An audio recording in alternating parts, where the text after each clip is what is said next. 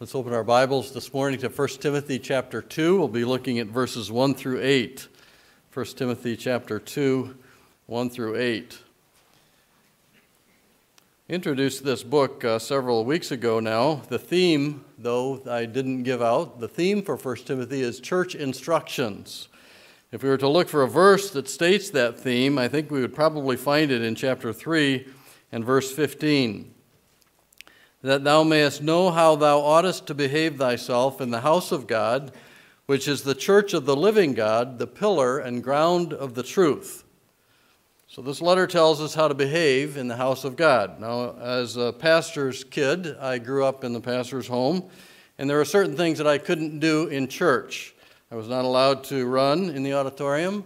I was not allowed to open those candies with the cellophane wrapper that make all the noise in a church service. If I didn't, I got that look from parents, either on the pulpit or on the pew. But when Paul talks about how we're to behave in the house of God, he's talking about our spiritual duties as church members. The more I hear about what goes on today in places called churches, the more I realize how much we need to study a book like 1 Timothy. 1 Timothy 3:15 answers the question, whose church is it? The church of the living God. The word church there is ecclesia. Literally, it means to be called out. So we are called out as children of God to worship him. And it is his church, the church of the living God. This verse, verse 15 in chapter 3, also answers the question, what is the church? It's the pillar and ground of the truth. Pillars were a crucial part of Roman architecture. They rested on foundations that had to be solid, and they met two demands of a structure. First of all, form and function. They provided that structural integrity with a beauty of a building that modern architects try to imitate. So the letter shows us how the church is to be built on pillars of doctrinal truth and practical behavior. That's form and function. Those give evidence of that truth. The topics that we'll cover in this epistle, first of all, in chapter 1, which we've covered, is sound doctrine. Paul told Timothy to charge some that they teach no other doctrine, and also that they don't argue about speculative things that lead to more questions rather than sound or healthy doctrine. In the first 8 verses of chapter 2, we'll see the topic of prayer.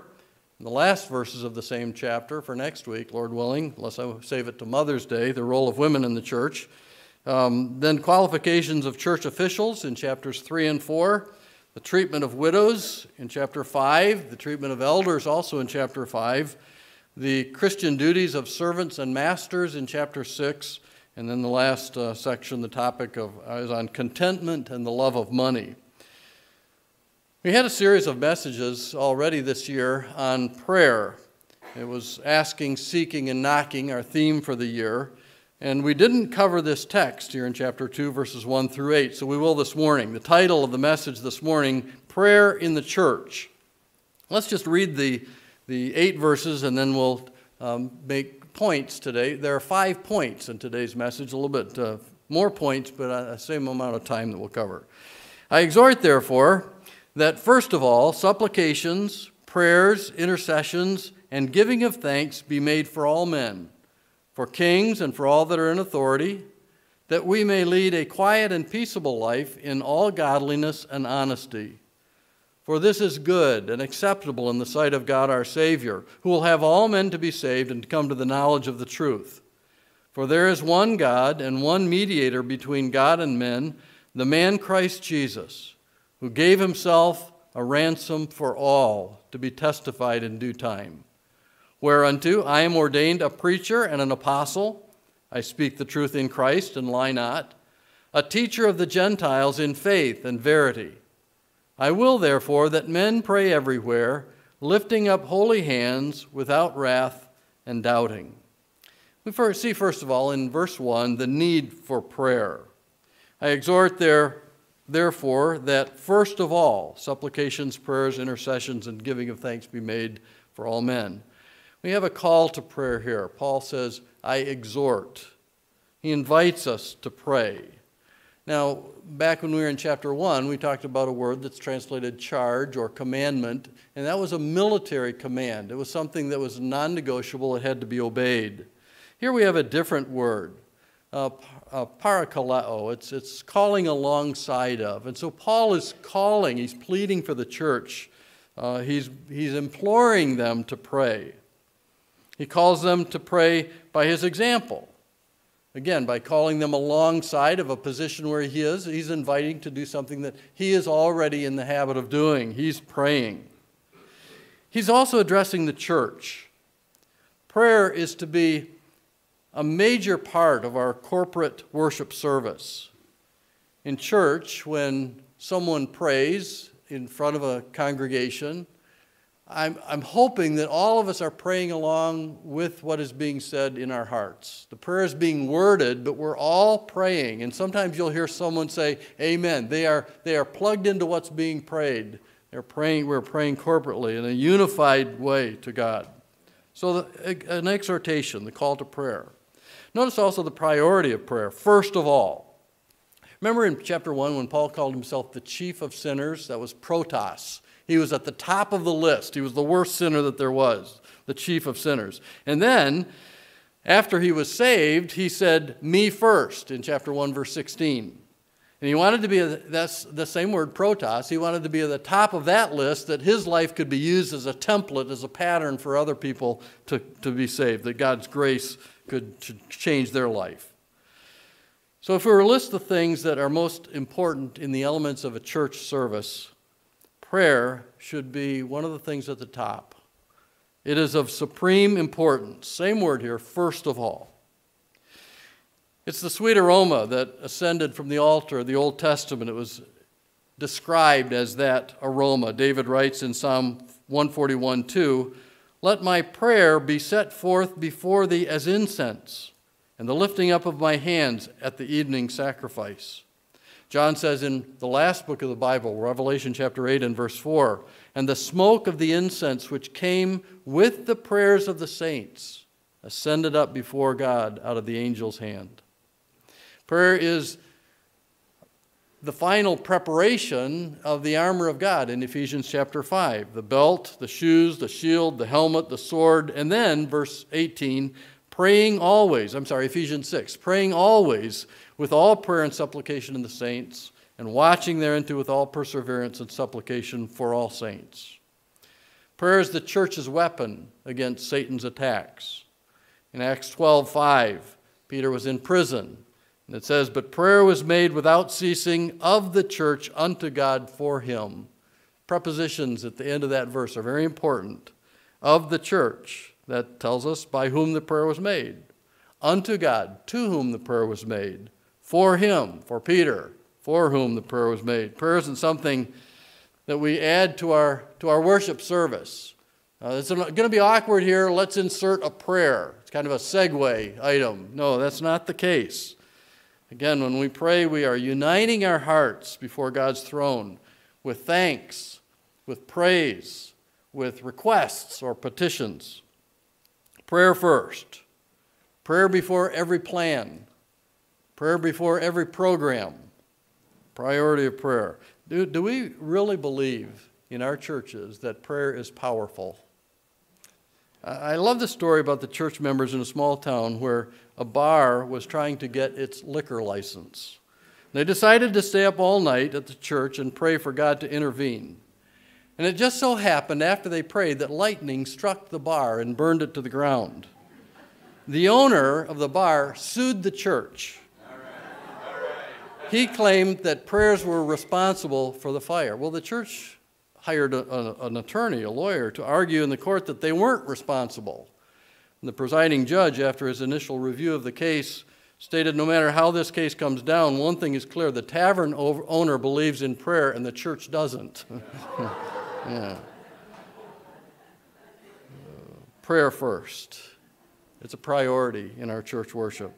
The description of prayer, there are four words that describe prayer in verse 1. The first three are very close in their meaning. Supplications, The word here is a general word for any kind of a request. It comes from a word that means to lack. And so it's used when a person is without something and he's asking someone else, whether it's God or for another person, to help meet that need. So when we pray, we should be aware of our great need and of God's great ability to meet that need. And then the word prayers. This is a religious term. It's only used when making a request to God, not to other people. It signifies that prayer is to be reverent. D. Edmund Hebert writes, "In public prayer, irreverence in manner or content is inexcusable." Manner, that is, being flippant, being careless in the way we pray. And then in content, making sure what we're saying is what we want to plead to God. So, Hebert again, in public prayer, irreverence in manner or content is inexcusable. Heartfelt reverence in public prayer is often sadly lacking. Then the third word, intercessions. The word is found only here in the New Testament. It speaks of asking God to see and to work on behalf of someone else. We intercede when we bring the needs of others before the throne of grace. Last Sunday, there was an advertised protest against Choices Pregnancy Center in Pontiac. And people were asked, were called to pray for God's intervention, protection for that ministry. And lo and behold, the protest didn't happen. There's only one explanation. It was the answers to those prayers. God answers when people intercede. And then the last word, giving of thanks. The first three words tell what kind of prayers to bring to God. This word tells how we come to him in prayer. We come thinking of the mercy that he's already provided in answering other prayers that he's answered before in the past. And so we give thanks to that mercy that's already received. And that attitude of prayer is something we often neglect. We come with our petitions, but we forget to thank him for what he's done. Our prayer should be filled with praise. Prayer is important. William Carey was once ridiculed for spending so much time in prayer. They said, "You're neglecting your business." He said, "Prayer is my business. I just work as a shoe cobbler to help pay expenses." Is that the way that you live? Is prayer your business? It should be the business of the church. Notice, secondly, the objects of prayer. For all men, the end of verse 1, and then specifically for kings and for all that are in authority. Now, these are the ones for whom we pray. All men, for anyone whom God brings into your life. You hear about someone who has a need. You pray for them. Not just your friends, not just your family members, but pray for all men. F.B. Meyer tells about a conference that he was in with A.B. Simpson. And early one morning, he looked for Simpson and he couldn't find him. He found him alone in prayer.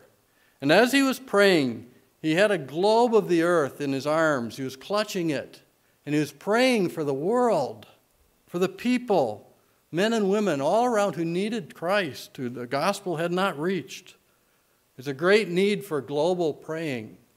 We need to pray for all men. There's not one soul that is outside the reach of God. And if you believe that, then that soul should be inside the reach of your prayers. For kings. Now, these Ephesian believers were under King Nero. He was a tyrant. He was so wicked that he killed his wife, his mother, his chief advisors, many of the nobility. And he did so a lot of times so that he could just take their fortune, so that they would become his. He ruled as the 5th Roman emperor from 54 to 68 A.D. Now, when was 1 Timothy written? 64 A.D. In 64 A.D., a large fire was destroyed much of the center of the city of Rome. And Nero acquired more than 200 acres in the center of that city, and that's where he built his palace, the Golden House of Nero.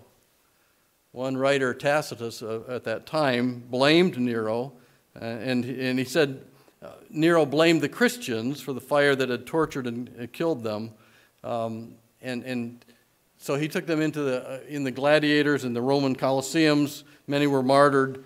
Peter and Paul were martyred under Nero's rule. Now you think about this. Pray for kings. They're getting this letter from Paul through Timothy. This is the king that they were told to pray for. Don't ever tell me that you won't pray for a ruler in America because they're wicked. God's grace can do the impossible. And we're encouraged to pray for kings. Also for those in authority. Pray for those who make decisions that affect you. Another passage that teaches about our relationship to authority is Romans chapter 13. And in that, there 5 times, I think, the word powers is mentioned. It's exousia. It's the ability, the authority that someone has. Let me read those first 4 verses in Romans 13.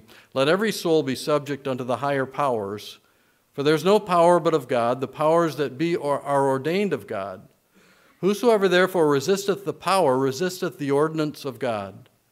And they that resist shall receive to themselves damnation or judgment. For rulers are not a terror of good works, but to the evil. Wilt thou then not be afraid of the power? Do that which is good, and thou shalt have praise of the same. For he is a minister of God to thee for good. But if thou do that which is evil, be afraid. For he beareth not the sword in vain. For he is the minister of God, a revenger to execute wrath upon them that doeth evil. So God gives rulers power, this authority. And those powers, the text says twice, are ordained of God. That is, God arranged. He appointed these governmental authorities over us. When Jesus was taken to Pilate, he reminded Pilate that God was the one who put him in his position. And he would ultimately answer to God. In John 19:19, Jesus didn't answer Pilate's initial question, where are you from? Then Pilate said, speakest thou not unto me? Knowest not thou not that I have power to crucify thee and have power to release thee? Uses that same word. And Jesus answered in verse 11, thou couldst have no power at all except against me, except it were given thee from above. Therefore, he that delivereth me unto thee hath the greater sin. But rulers, you say, can be evil, as they were in Rome, as they are today.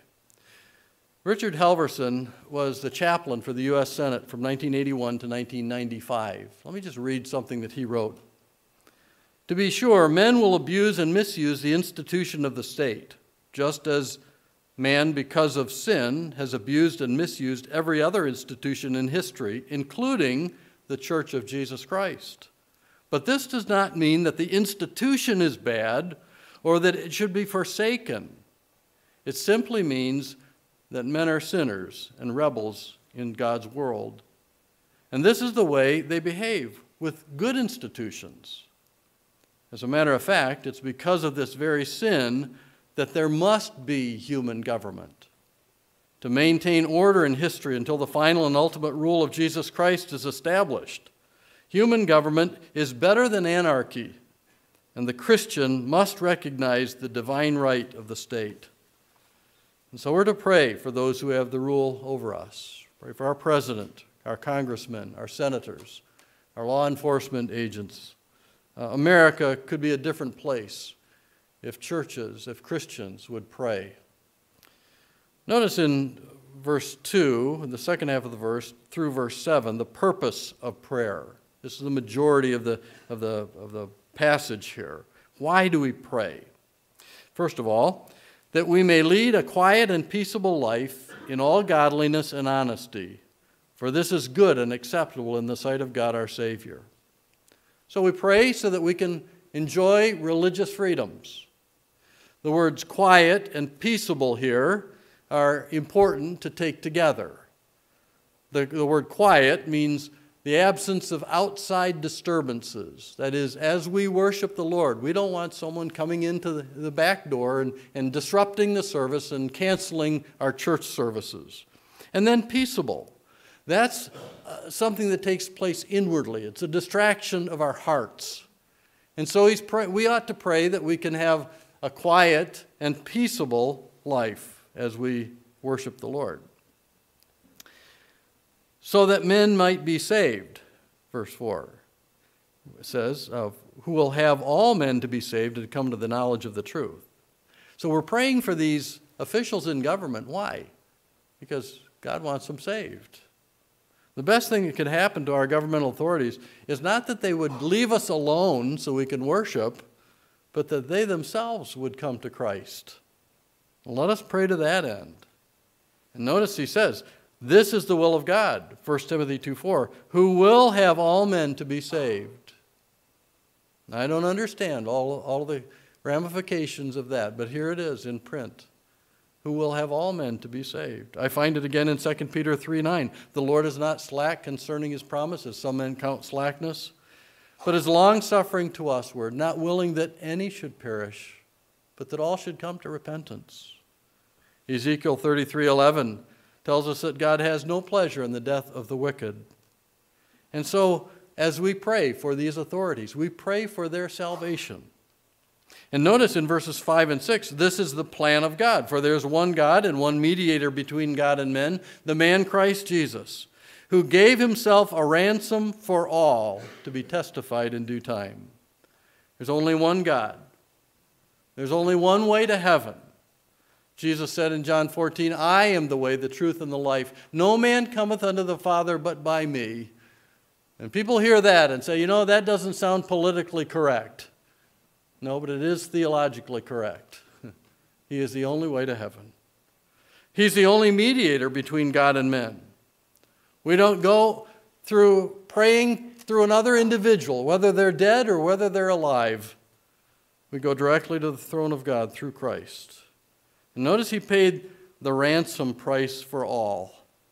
The word ransom is that word that we've looked at before, a price that's paid in order to release us from the slave market of sin and set us free. The price was paid, notice, with his own blood, who gave himself a ransom for all. This is the message of Paul. Verse 7, he says, whereunto, that is the testimony of the ransom provided by God through Christ, whereunto I am ordained a preacher and an apostle, I speak the truth in Christ and lie not, a teacher of the Gentiles in faith and verity, that is faith and truth. And so he was appointed to preach this message. As a preacher, he's the one with the message. As an apostle, he's one who is sent with the message. And as a teacher of the nations, he's the one with answers to the questions. And so we have the purpose of our prayer. Notice next, the place of prayer. Just one little phrase at the beginning of verse 8. I will therefore that men pray everywhere. So where do we pray? Literally, in every place. That phrase shows up 4 times in Paul's writings. Here, and once in 1 Corinthians 1:2, 2 Corinthians 2:14, 1 Thessalonians 1:8. And in all 4 of those references, he's talking about specific places where the church would meet. He's dealing with, again, corporate prayers from the body of Christ, the church, the believers. It's amazing to see footage of churches that are meeting in communist countries where they're praying together in every place. They go out into the forest. They meet wherever they can, in basements. And they have joined together. And that's what he's saying here. Everywhere. I will therefore that men pray everywhere. Notice there's also men here. They're the ones that should be leading the public prayers of the services. Kenneth Wiest, a Greek expert, points out the word men is preceded by the definite article in the Greek text. Paul means that the men, as opposed to the women, should conduct public worship. We'll see more of that at the end of this chapter, not for today. But the place of prayer, wherever you are, wherever you meet as a body of Christ, pray. Last, we see the attitude of prayer. Second half of verse 8. Lifting up holy hands without wrath and doubting, or without doubting. So there are three negatives here. No sin, no anger, no doubt. Let's think about those things. No sin. Lifting up holy hands. Hands are an indication of what we do, our actions in life. God is not impressed by what we do if it doesn't match who we are. David said in Psalm 26, 6 and 7, I will wash mine hands in innocency, so will I compass thine altar, O Lord, that I may publish with the voice of thanksgiving and tell of all thy wondrous works. The deeds of David's hands had to match his heart. And so we do what we do because of what God has done within us. He saved us. And God will answer the prayer of one who has a righteous or clean heart. Psalm 34:15, we read, the eyes of the Lord are upon the righteous, and his ears are open unto their cry. But in Psalm 66:18, we read, if I regard iniquity in my heart, the Lord will not hear me. And so the heart and the hands, lifting up holy hands in prayer, the attitude. Also, no anger. Gordon Fee says this means prayer is to be done without engaging in controversies. We're to come to the Lord in our prayers without thinking about our own agendas, our own will. We pray with wills that are surrendered to God's perfect will. We often word that in our prayers, if this is your will. That's what we want. Hatred and hostility come when we take things into our own hands. In prayer, we place everything into God's hands. So no sin, no anger, and last, without doubting. The idea here is without duplicity. I think it's best illustrated in James, who writes, but let him ask in faith, nothing wavering, for he that wavereth is like a wave of the sea, driven with the wind and tossed. For let not that man think that he shall receive anything of the Lord. A double-minded man is unstable in all his ways. So, to word these attitudes, no sin, no anger, no doubt, in the positive, we might say the attitude of our prayers should be prayers with purity, prayers with love, prayers with faith. Church prayer today must be a priority in our worship service. We're to pray for all men, for kings, for all authorities. We're to pray that they'll come to a knowledge of the truth. We're to pray wherever we meet as a church. And we're to lead in prayer with sin confessed, with no anger toward others, with no doubt that God can and will answer. Let's bow our heads as we close the service today. And let me just bring some questions to your mind of how we can respond to this passage that we've looked at this morning. Maybe you're here and you realize that you don't pray because you've really never trusted Christ as your Savior. There is a prayer in the Bible where you can start. It's found in Romans 10:13. For whosoever shall call upon the name of the Lord shall be saved. What a great prayer. If you've never done that today, and you would ask us to pray for you, to have the strength to do that, to make that right. You've never trusted Christ as your Savior. With no one looking, would you just raise your hand so that I can pray for you? You've never trusted Christ as Savior, but today you want us to pray for you that you'll take that step. Anyone like that? Christian, how much time in your life is devoted to prayer? Maybe you already have a time with the Lord every day. If not, would you commit to taking just a few minutes every day this week to spend time with God in prayer? If you would do that, or if you are doing that, would you just raise your hand today? Amen. Father in heaven, I pray that you would help us to realize the importance of prayer, that we would make it a priority not only in our church but in our lives, and help us to see answers to those prayers as we come with the right attitude and the right requests and with the reverence that you've required. Help us to see you accomplish great things. and we'll give you the glory and the honor and the praise for everything that you've done with thanksgiving. In Jesus' name, amen.